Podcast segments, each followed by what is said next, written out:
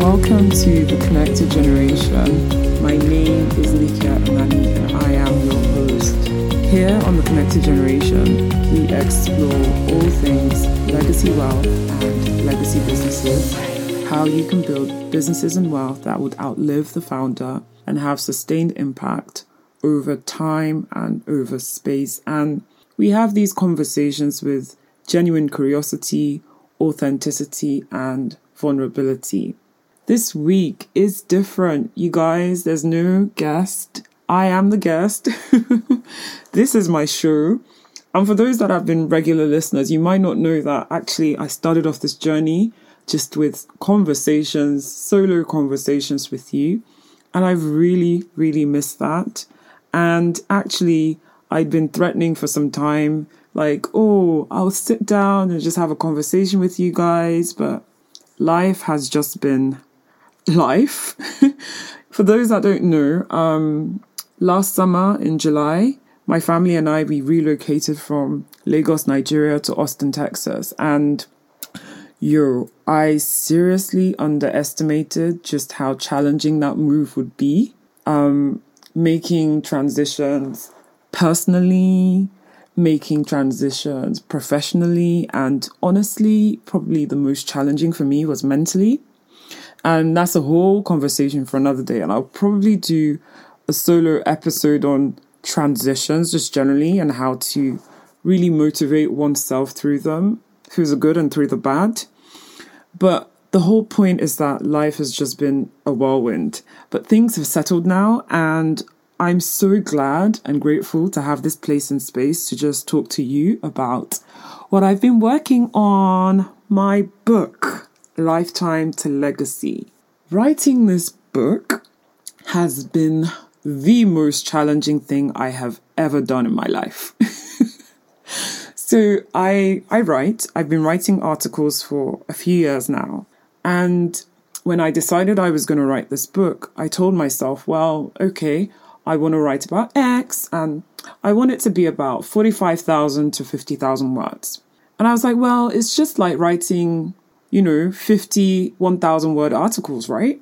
Very wrong.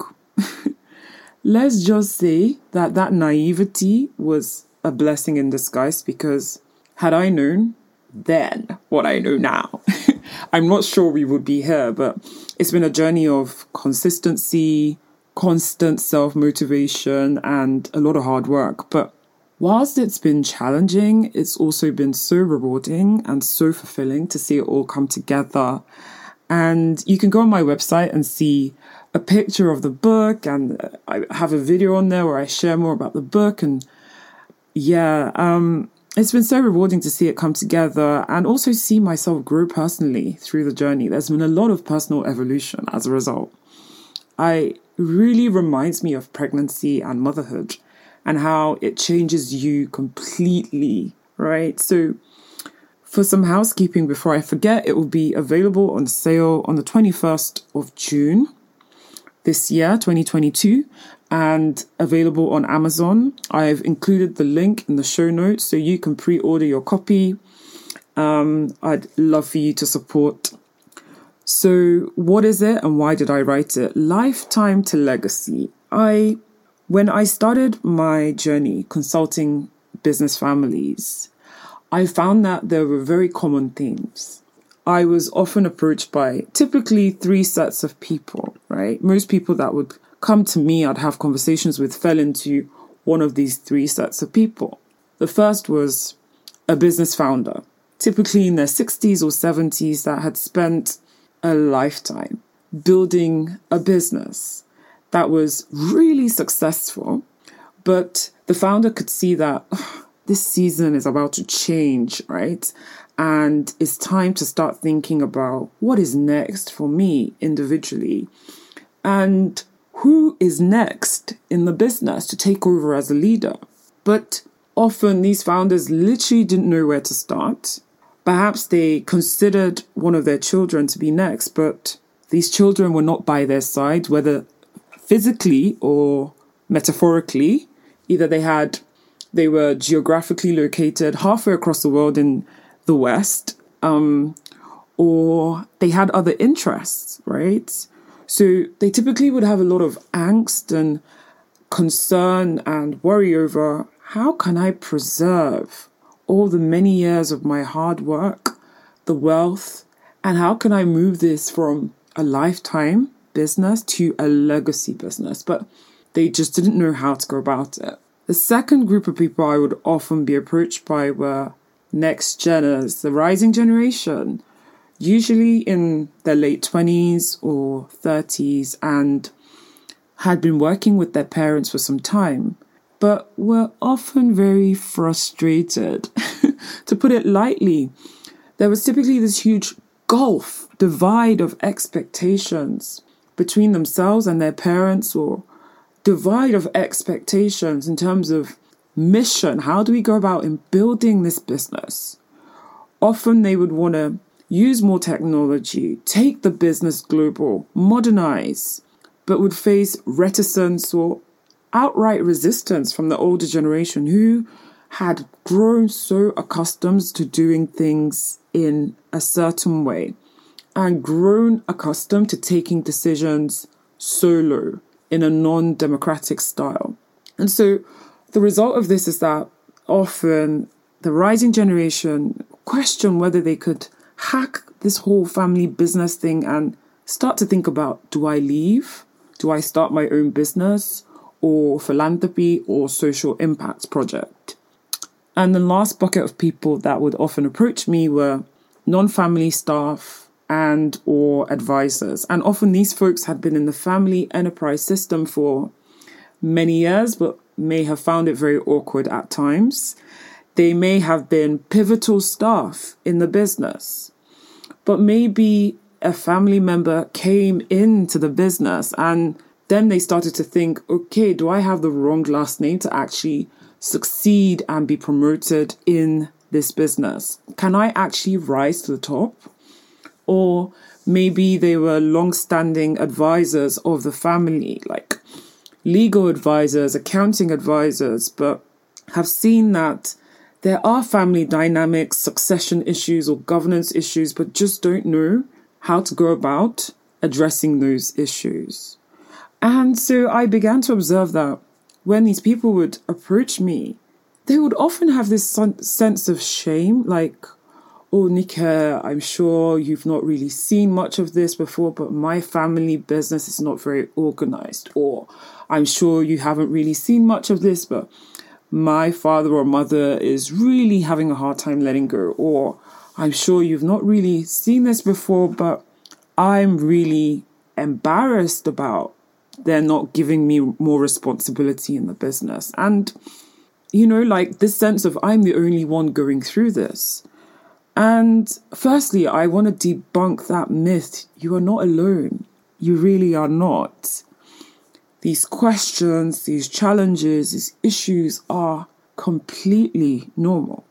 And secondly, I wanted to provide a starting resource to support families like yourself through these generational transitions.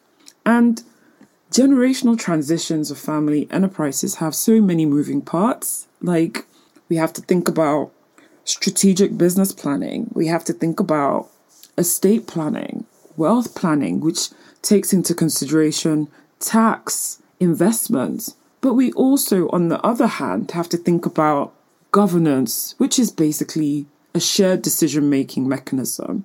We have to think about leadership. We have to think about the next generation, their development, and we have to think about family education. And so the first set of areas I describe as technical, and the second set I describe as relational. And I find that most people think that the solution is in the technical, when in reality, family enterprises need an infusion of both the technical and the relational. Perhaps the best way to really bring this to life is to give an example. So think about a founder who has built up a conglomerate of five family businesses in different industries and he's thinking of how can I protect the family wealth so that it transitions successfully to my children. And so he calls up his long standing lawyer, his trusted advisor, who has been advising the family and advising the business for many years. And the lawyer says, Right, we need to draw up a will and we need to have a trust. And so they have conversations on which assets are we thinking about, you know, where are they located, what are their valuations, etc. And so the lawyer finalizes the estate planning. There's a will in place, there's trust in place with a trustee, etc. And the founder signs all the documents. The founder moves on to another life and he leaves this life with four children. Two children are married with kids, two are not. He also leaves a spouse and an ex wife. So, of the children, only one of the kids has worked alongside him for 15 years in the manufacturing business, and the other three have not. And so they have no direct, relevant industry experience, and the other three, in fact, have never worked in a family enterprise before. So they have to navigate a lot of change. And in the trust, the four kids and his surviving spouse are now to be the beneficiaries of the trust, which will oversee all the family assets, not just the five operating businesses, but a whole bunch of real estate and a family foundation. And now they have to take joint strategic decisions over these assets. But aside from one of the kids, like I mentioned, the rest of the kids and the spouse have no experience in doing such. Yes, dad would talk about the family businesses from time to time, but honestly, they found it very confusing. There was a lot of interdependency between the individual operating businesses. There were loans in between them, there were shared assets, there was shared personnel. And so it wasn't really clear cut where one started and the other began where one started and the other ended, rather. and there was no um, reporting mechanism. So no, no one had ever received a report on this business and the report on performance, etc. And all the siblings and their mum were wildly different. They had never come into partnership before, working together, taking strategic decisions together. And so they start squabbling, they start arguing. And it's really threatening the survival of the sibling partnership. So you can see that the lawyer focused on the technical without considering the relational. Investing in the relational is absolutely foundational, and it is on that foundation that we build the technical upon. And so, what does that relational look like? So, it looks like during the lifetime of the founder, he or she investing in having quality conversations with his or her spouse or spouses and children on the, the vision, the mission, the purpose, and the values of the enterprise. Not just getting bogged down in the tactical.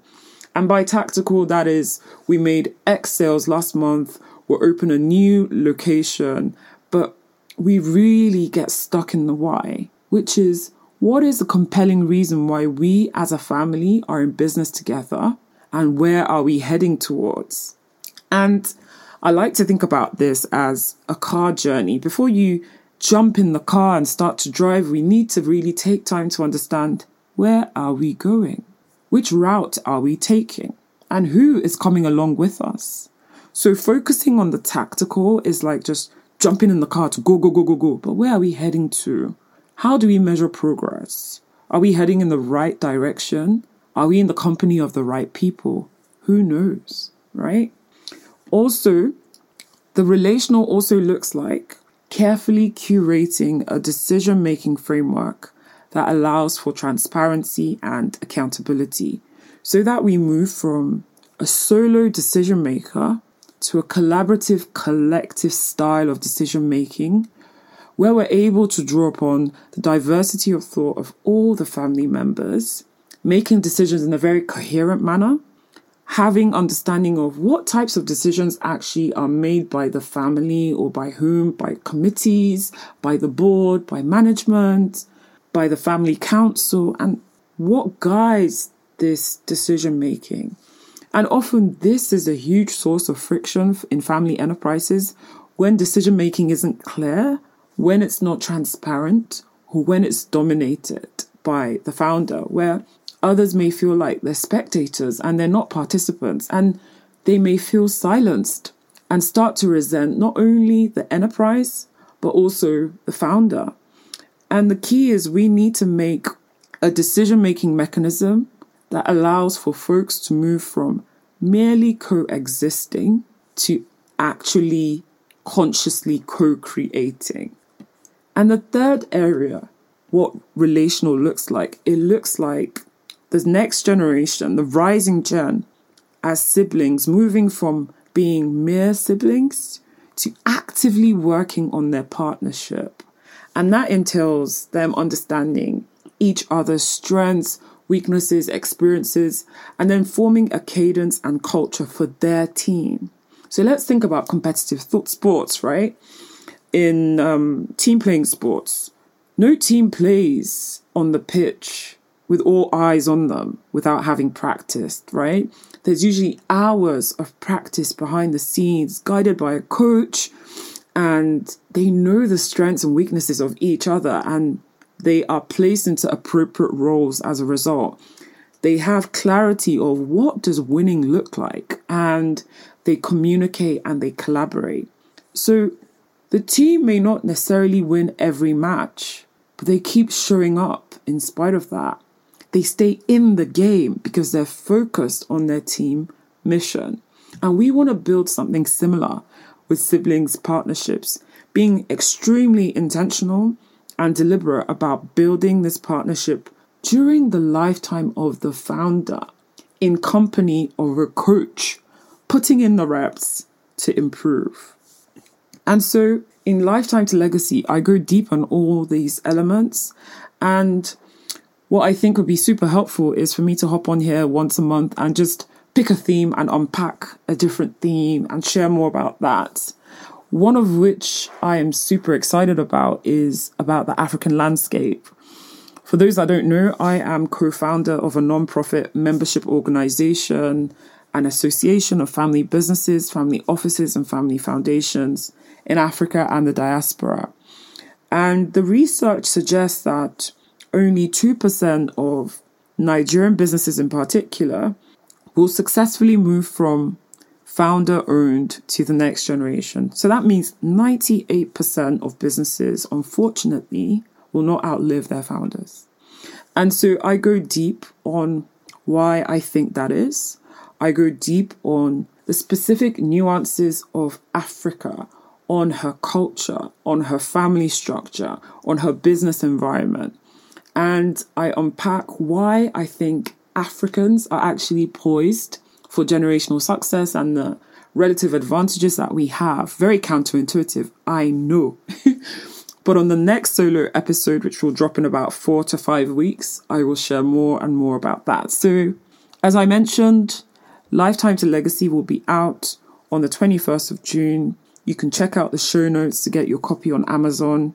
You can also check out my website, www.nikeanani.com forward slash book to get a sample chapter so you can read for free a few chapters um, unpacking clarity, how to build clarity in your family, how to build communication, and how to build collaboration. The cre- three critical success factors for building a business that would move from lifetime to legacy. Thank you so much for tuning in. Take good care and God bless.